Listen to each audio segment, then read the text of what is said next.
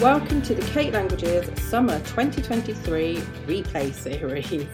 this summer, between seasons four and five, I'm re releasing some of my favourite ever podcast episodes that I think are well worth a re listen.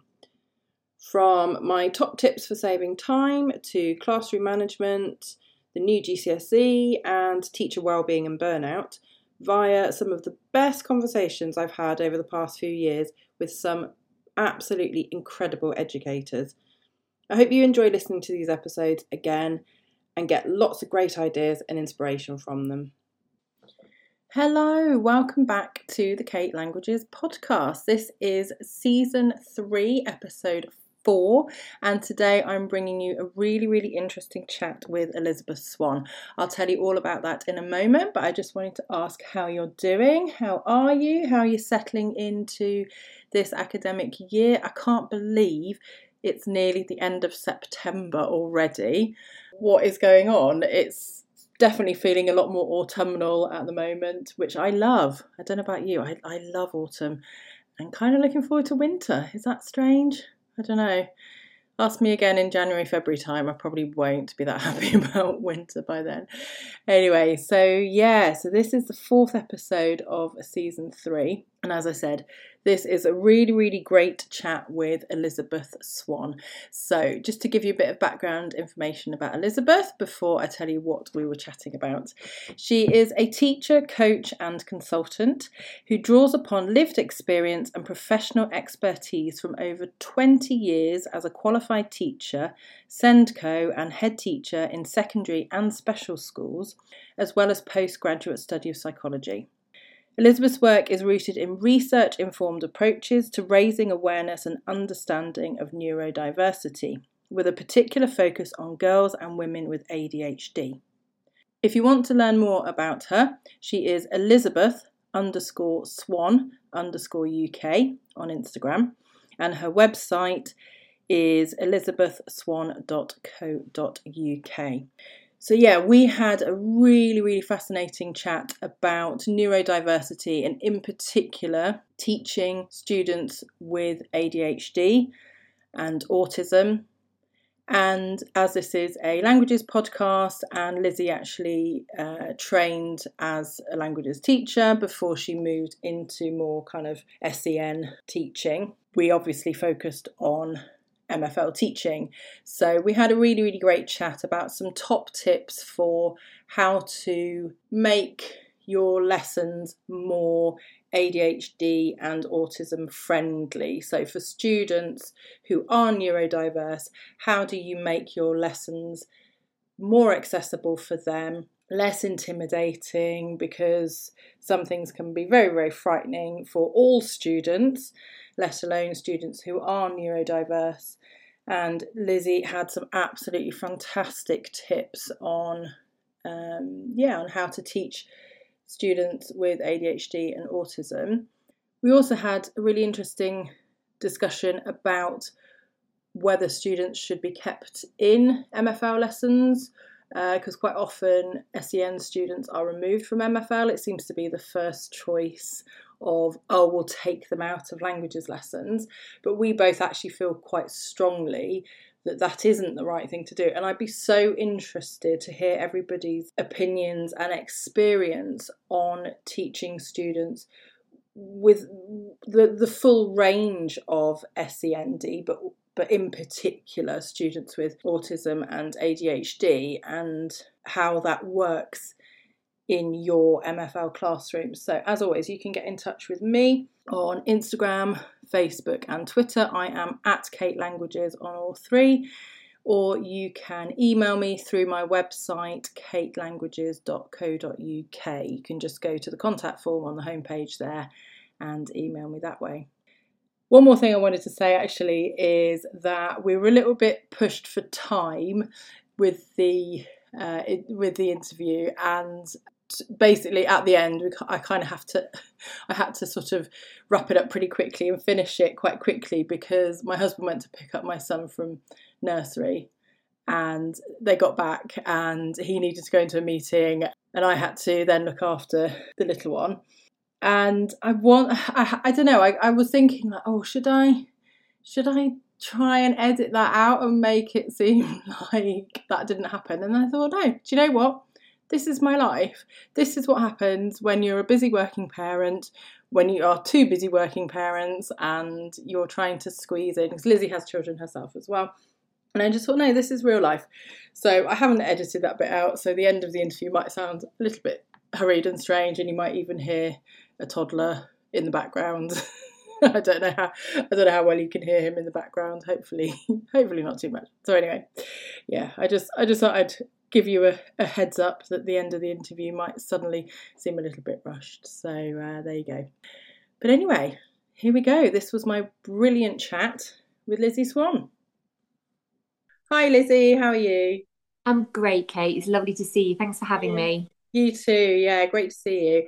Um, so basically, yeah, I just wanted to get started with a bit of a background about your teaching career and how you got to be an expert, as it were, on teaching children with ADHD, autism, you know, being able to talk about neurodiversity, which is what we're going to be talking about today. So I've been teaching for, gosh, 20 years now. I'm a qualified teacher and I started my career training as a teacher of modern foreign languages um, in secondary schools. As and the best ones do. absolutely, absolutely the best ones. And I started teaching in Hayes and Hounslow. And straight away, my absolute passion is for working with vulnerable learners, in particular, learners with special educational needs. And I started off in my first year, I became the gifted and talented coordinator. And then because I wanted desperately to go and find a role working within the special needs department, and that was the first role that came up. And it was the first role that came up. There's no such thing anymore. They don't have gifted and talented coordinators anymore. You know, I was gifted and talented coordinator um, yeah. at my last school as well for a couple of years, and yeah, I really loved it. But I don't think it was considered to be within the SEN department. Like I, I basically just did it by myself but it's quite interesting that that was incorporated with SEND. That's yeah. So it was yeah, makes uh, sense. Uh, it's not recognised as special need, but it was a big part of enriching our learners. And I was able to do some training there, and I learned so much about just understanding how we can enrich all of our learners. Mm-hmm. And then I went down the pastoral route and became an assistant head. And as part of my assistant head training, I became a special educational needs coordinator and later went on to do my NASENCO award. Mm-hmm. And I also at that stage became assistant head for teaching and learning for a period. But most of my tenure as an assistant head was supporting the pastoral care school and inclusion. I had the opportunity really early on to do some training with Paul Dix, who um, runs Pivotal. And so I'm a huge, huge supporter of restorative justice and I did lots of training in Lewisham around restorative approaches, which has always formed kind of the bedrock of my approaches towards supporting pastoral care and inclusion of children. And when I became a deputy head teacher, I moved over to Suffolk and I was the deputy head teacher in charge of inclusion and pastoral care again. And I was t- sort of given the overview leadership. Um, I was head of school um, across two sites. And then I had the opportunity to open the a school led by the local authority there and working with the Multi Academy Trust to open a school as a head teacher for children with highly complex social, emotional, and mental health needs. Wow. And so I worked there for as head teacher. I learned a huge amount in a very short amount of time working with some children as I say, with highly complex needs, we had a high percentage of children who were looked after by the local authority. I learned a lot about ACEs, um, so adverse um, childhood experiences. Right. I just learned so much from the young people that I was privileged enough to look after. And then after my time um, as head teacher there, I went on and did my master's in psychology and so I learned a huge amount about autism, ADHD, neurodiversity, but most importantly, how your brain affects your behavior. Mm. And during that time, I learned even more about myself, and I identify as neurodiverse. And for a long time, I have been going through the assessment process for ADHD and autism myself. And also, as a parent, I've been going through the process for my child of the assessment process for ADHD. And, you know, on every single front, fighting for children um, who I teach, supporting children who I teach, fighting for a diagnosis for myself and for my child. It is just endless, exhausting. And I think the most common word that comes up for um, SEND, particularly around neurodiversity, is fighting, exhausting, yes. but we just don't give up. And, eh, you know, is always looking for you know innovative new ways to try and not change the child never change the individual mm-hmm. but just to work around and i think one of the things that we always say about autism in particular is once you've met one child with autism you've met one child with autism so when i say perhaps that i might be an expert in some aspects of autism right. i'm probably an expert in me i might be an expert in my daughter but i'm definitely not an expert in anyone else but I might be able to give people today a couple of top tips. Yeah, that is such an interesting point actually and so true when I think of the the children that I've come across both in my personal life and as a teacher, particularly on the autism spectrum that yeah, n- no two children are the same. And the same with ADHD I think as well, isn't it? You're yeah. not you know, you can't say oh this child you know has ADHD and therefore they act in this exact way. So, yeah, so what we're going to be talking about is not a kind of one size fits all solution in any way whatsoever. But I absolutely love the way you say you don't change the child. We have to change our environment around it. I've seen a really interesting analogy when it uh, about um, growing plants, and if a plant isn't growing very well, you don't change the plant, you change the environment in which it's growing. So you change the soil or you water it differently or you move it to a different place. And I just think that is so such an interesting analogy when it comes to nurturing young people as well. I love it. I just think it's brilliant. So. I've never heard that. I love yeah. it. It's and I'm always, yeah, it's good, isn't it? And how I've missed that. That's exactly correct. Yeah. And I think this is where you know, I, I, mentioned the, you know, pivotal, and there's so many other um, behaviour processes uh, where, when it comes to schools who have blanket uh, approaches to sanctions or blanket approaches to rewards, even, mm. we have to consider the child first and actually and have that ability to be flexible around that and individualize as much as we can there should never be a situation where a child doesn't have a consequence when their behavior doesn't meet expectations. There needs to be a conversation around that because that's not real life. Yeah. And if a child be- behaves in a way that doesn't meet expectations, there needs to be a, a conversation and understanding. And the word consequences has negative connotations, obviously, because we want to be preparing every child for life as if we can, if that's appropriate, as an independent adult. Yeah, absolutely. And that's what we're hoping for for where appropriate for every child.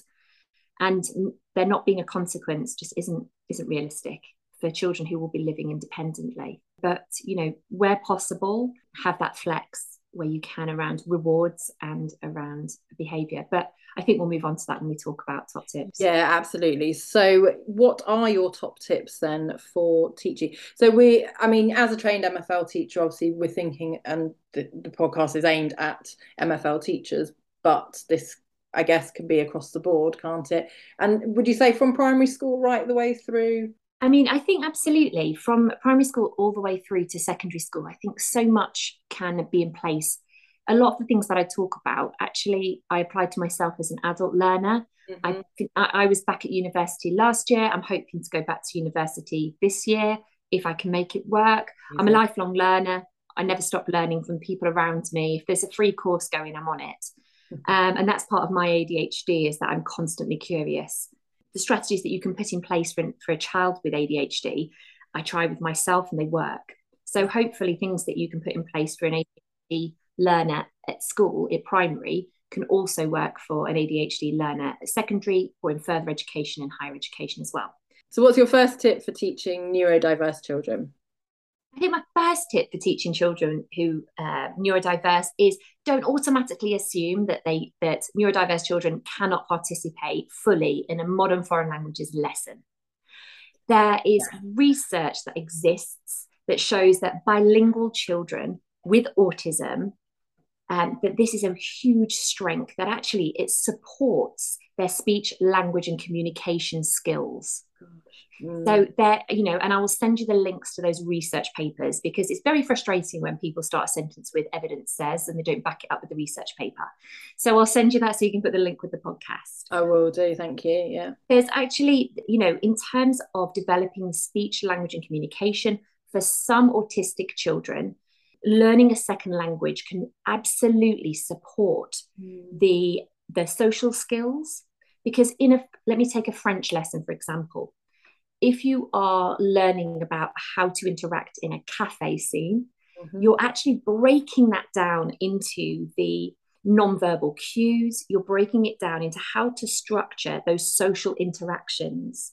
And not only is that going to actually support an autistic child in that in a French situation, but you're teaching those social skills in um, in any social context. So it's actually supporting those social skills. Yeah, it's interesting you mentioned the cafe because in my last episode, I was talking about sensitive topics in MFL, and one of them is to do with food and cafes and things. And actually, I was talking about how to break it down, and you need to put a lot of input in.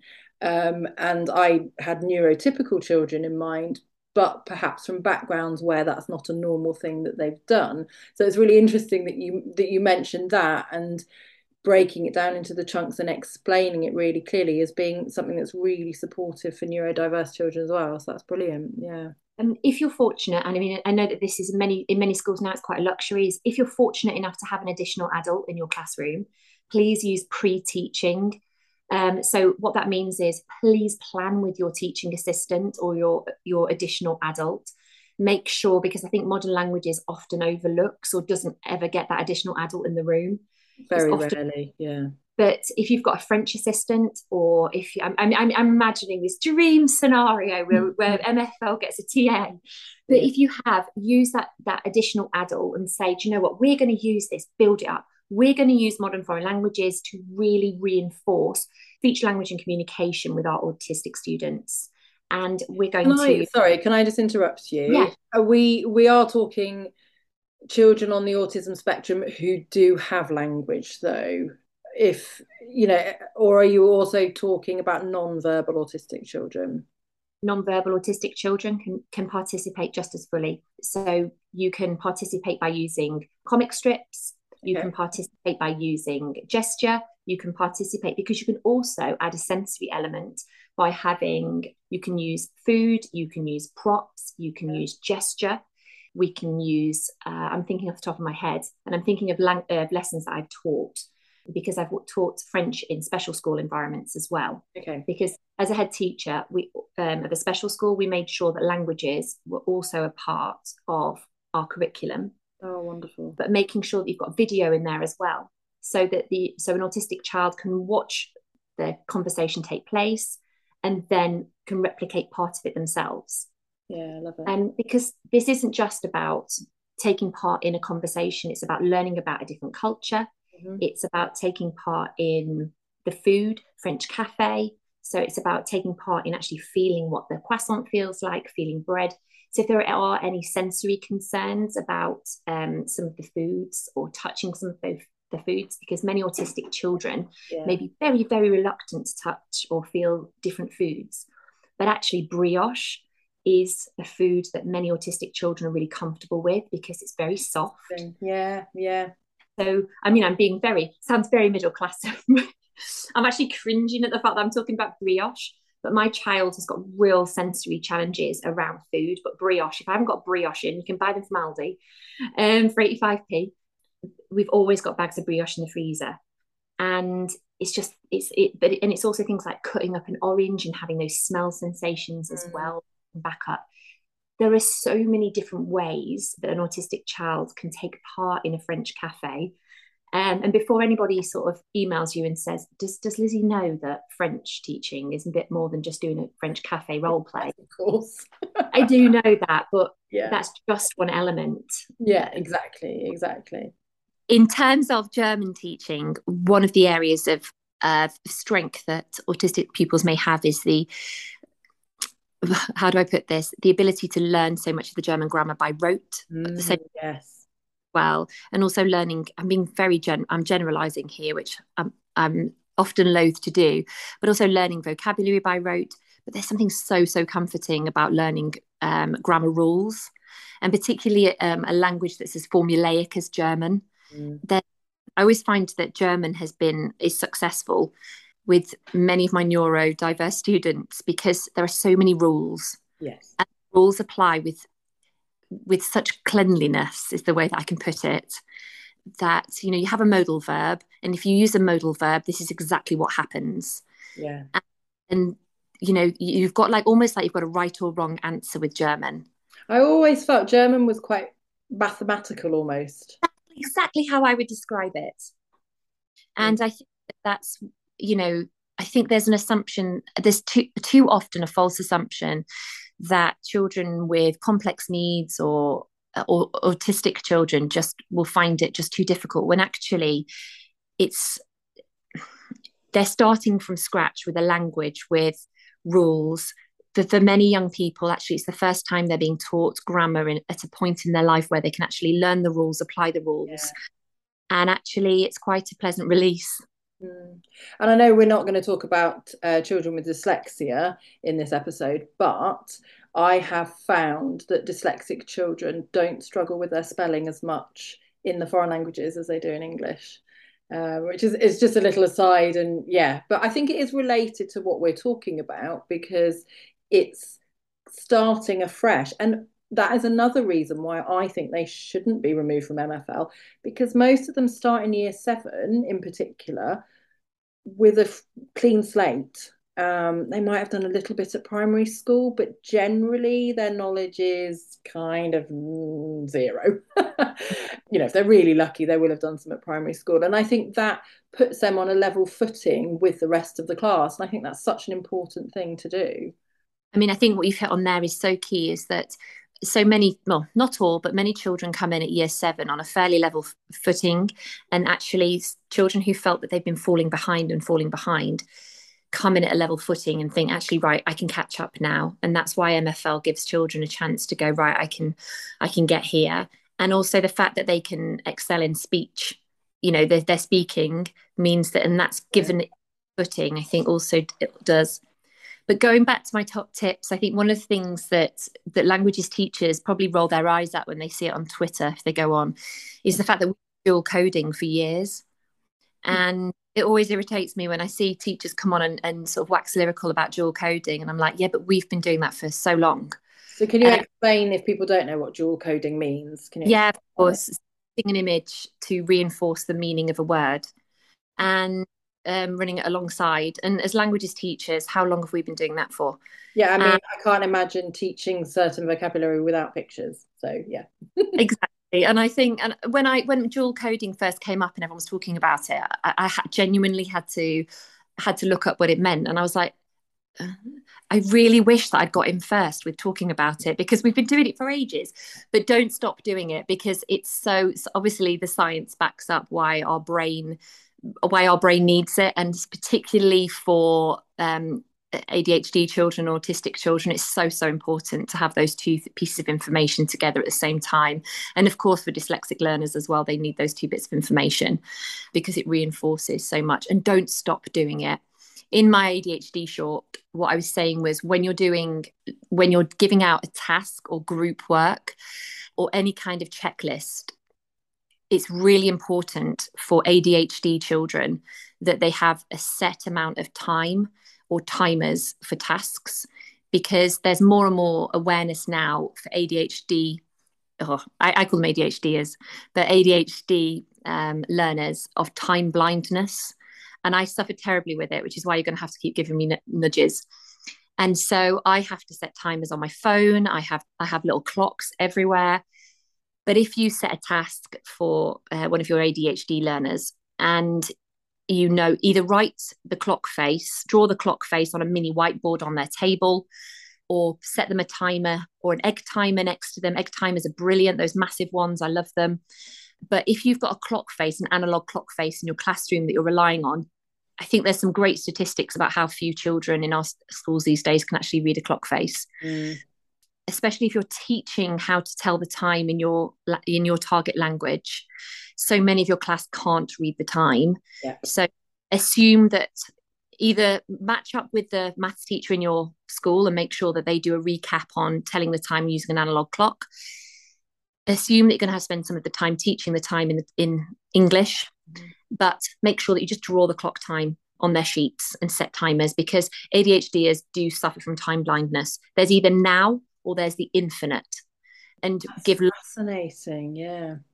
Just like toddlers. So for ADHDers, there's very little progression from the, the toddler stage with a concept of time. So just set those nudges. And it's the same with homework. So and deadlines for coursework.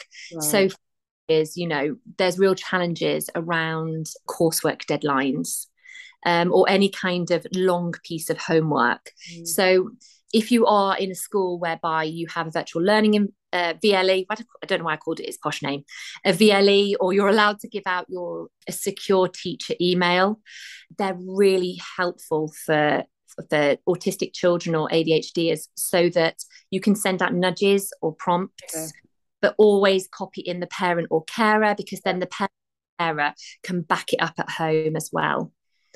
And assume anything that you give out to an ADHD learner is going to be lost. And that's not because there's any malice in it, but because that's an executive functioning skill that they just don't have. Mm-hmm.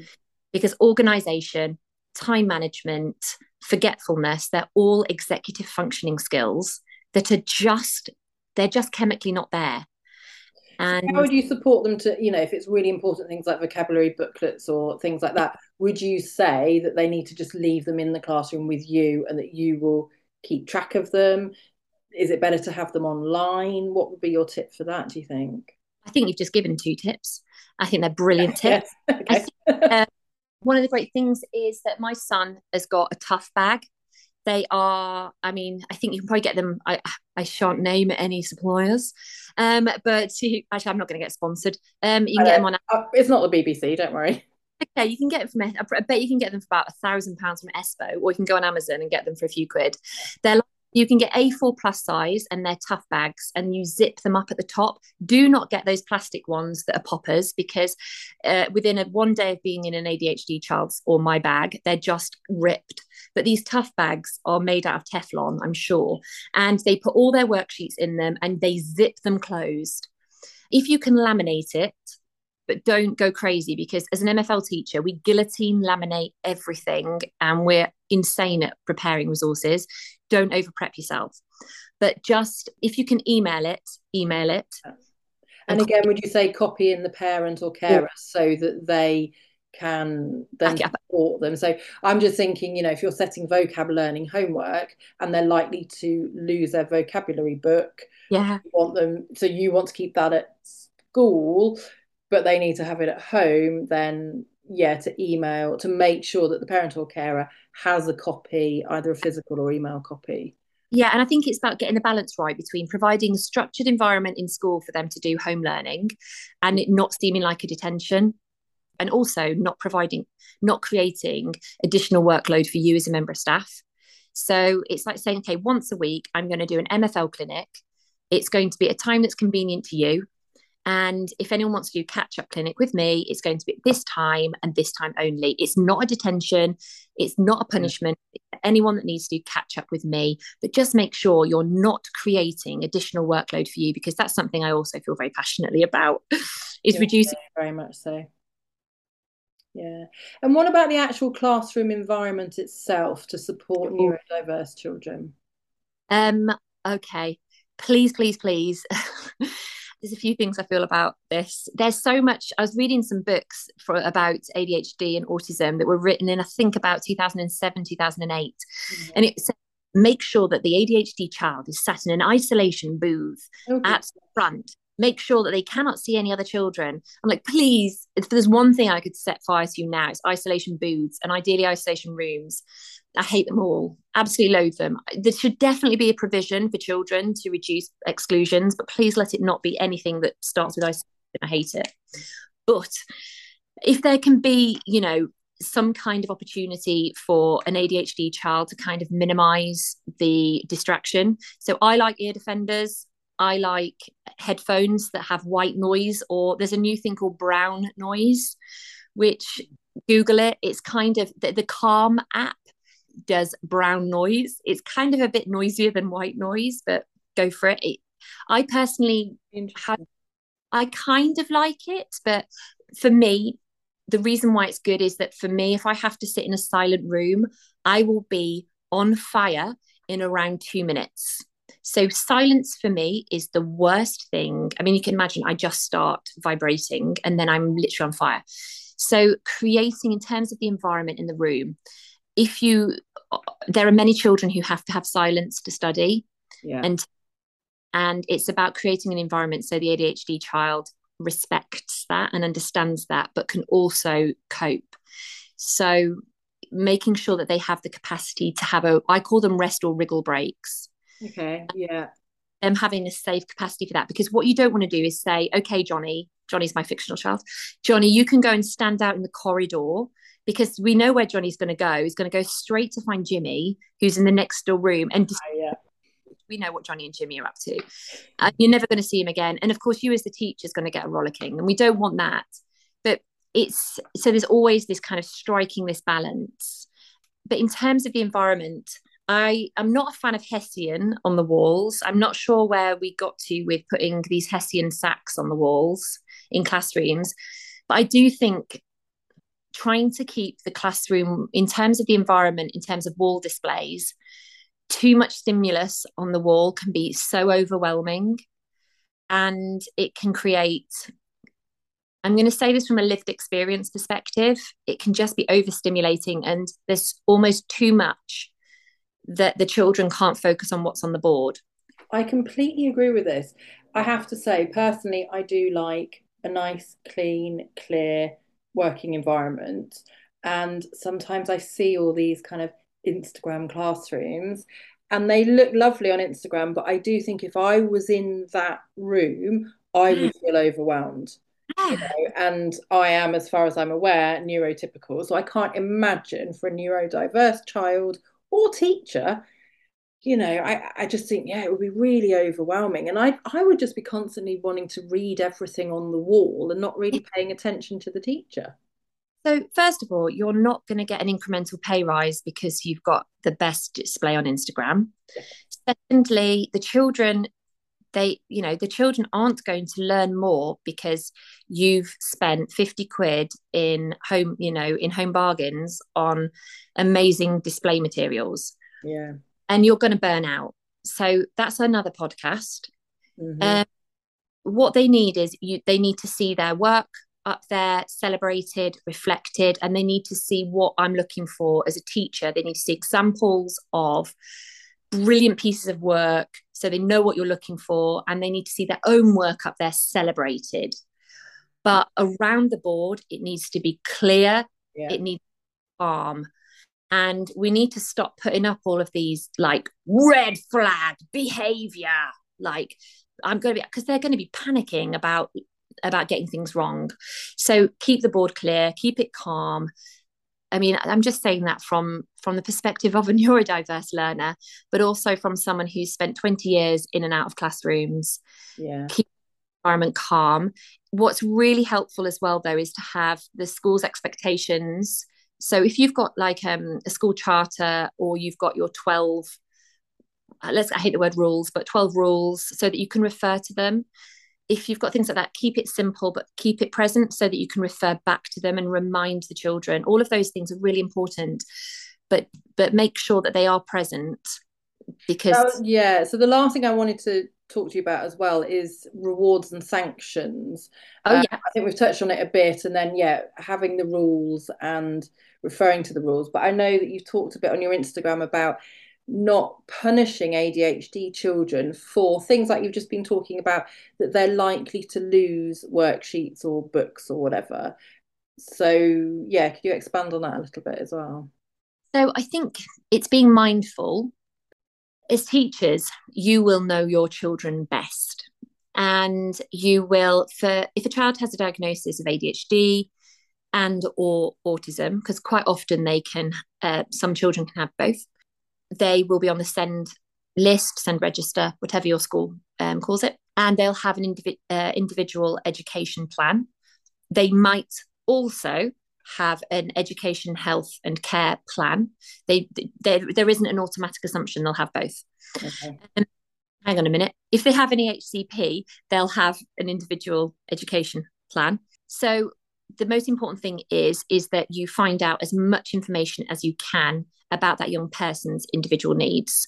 If you don't have any information, the person you go to is the SENCO mm-hmm. and find out as much information about that that child's needs because then you'll know whether or not that child is swinging the lead and actually just can't be bothered or mm. actually they do have executive functioning need you know difficulties and they have actually genuinely really have specific difficulties with organization or they just can't be buzzed and they're generally or they're struggling. So that's your starting point. But adhd in order to get that diagnosis they will have really specific difficulties around it. So it's highly unlikely if they've got a diagnosis that they don't have that. So you can tell my adhd is coming out now because i'm waffling around the houses. Um, so for me to punish a child with ADHD for their forgetfulness, I, I just couldn't. I think is is an ethical challenge. Mm-hmm. What would be a more appropriate use of time would be to sit down with them, make a visual checklist, to set up timers, reminders, and nudges, um, and actually put in place that time. It take five minutes. Yeah. Um, um, to actually put in place nudges and say, right, this is where we're going to put your book here's your tray in my classroom. At the end of the, the lesson that is where your book goes. Yeah. that is going to develop your relationship with them. It's going to strengthen your relationship with the parent because trust me as the parent of a child with complex needs we're already knackered. We want par- we desperately want to work with you as the school because more than anything in this world we want our child to succeed. And we desperately want our child to get on with their teachers. And we do yeah, not want any more with our own child because trust me, it's hard at home. You think it's hard at school, it's very hard at home. Mm. And um, and so you're going to get that parent on side as well. Yeah. And as we you were saying before, with anything that you do, include the parent and, and exactly them and tell them exactly what you're what's going on you know, and say, like you were just saying, you know, this is where their book is going to be in the classroom. So they're aware of that, the child is aware of that, and you have to be really consistent. I think that's a key thing as well, isn't it? Consistency. Absolutely. Yeah. And I think that was one of the things I've actually written down here to say, but I've missed it. And I think MFL teachers, I know I'm biased, but MFL teachers are so brilliant at this, is having a set routine to a lesson. Yeah and knowing and we because we have to perform so much in our lesson to to engage and to sell and to convey the language mm-hmm. because you know i'm constantly acting with my hands it's because so much i have to sort of emote what i'm saying in yeah. the target but we often have a very very strict routine to our lessons yeah definitely that's why I think as MFL teachers, our lessons are a place, are a really safe place for autistic children and ADHD children. They come in, they know exactly what's happening at the start. You know, we say we have very clear hand signals for everything that happens, and we have very clear tra- taught transitions between activities. And we teach the children what everything means. You know, we teach them what means. We teach them what sit down means. We teach them what open your book means. And for an autistic child, that is so powerful and such a deep relief. So, you know, go MFL teachers. I love this because, yeah, when you're talking about the dual co- coding and things like that, it's stuff like you say that we've just embedded in our teaching for generations. And actually, it's great to know that a lot of what we do is already so supportive to neurodiverse children. I mean, it's almost a bit of relief because it's not like oh god i've got to add all these extra things on my list it's quite good to think oh yeah we already do this already we do and i think one of the other things just whilst we're saying how great we are is that you know and i remember getting this feedback when i was doing my pgce which was which was oh my gosh over 20 years ago i did my pgce was stopped you know and for, for someone with adhd and at the time i didn't i didn't know was talk less talk less. And I had to script my entire lessons. Yes, I remember. And yeah, I remember people. I script my instructions and I had to script my lessons. And can you imagine a geography teacher having to script their instructions or a maths teacher? But because I was delivering my lessons predominantly in the target language, I to script everything. And so I think, you know, that's really powerful. I would absolutely love to talk to you all day. Uh, I'm afraid I can hear a little voice uh, in the background, so I'm gonna I'm gonna have to love you and leave you. But before we go, can you tell people where they can find you, Lizzy? Absolutely. So uh, my website is elizabethswan.co.uk and you'll find me on Instagram if you just search Elizabeth Swan. Perfect. Okay. Thank you so much. Like I say, I could have talked to you all day.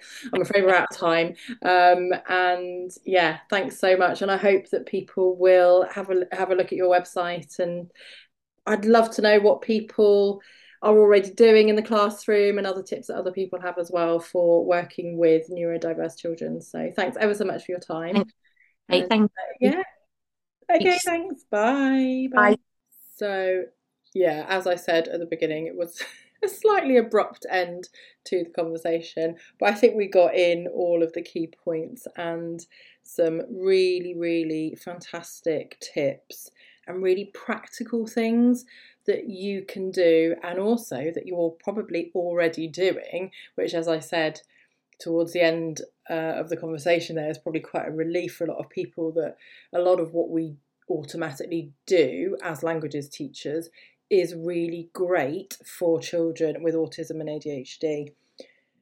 So, yeah, I hope you enjoyed the conversation as much as I did. As I said before, if you want to get in touch with me, I am at Kate Languages on Instagram, Twitter, and Facebook, and my website is katelanguages.co.uk. And if you'd like to learn more about what Lizzy is up to, she is Elizabeth underscore swan underscore UK on Instagram, and her website is elizabethswan.co.uk. So, have a fantastic week. I will be back again next week, hopefully, with a fabulous conversation with somebody who was actually my head of department. Um, I don't even want to work out how many years ago, but very early on in my career, uh, she was my head of department. I can't wait to chat to her and catch up with her. So, like I say, I'm hoping that that will be the episode next week. If not, it will be something else. Um, but yeah, so until then, auf Wiedersehen, adios, au revoir, bye.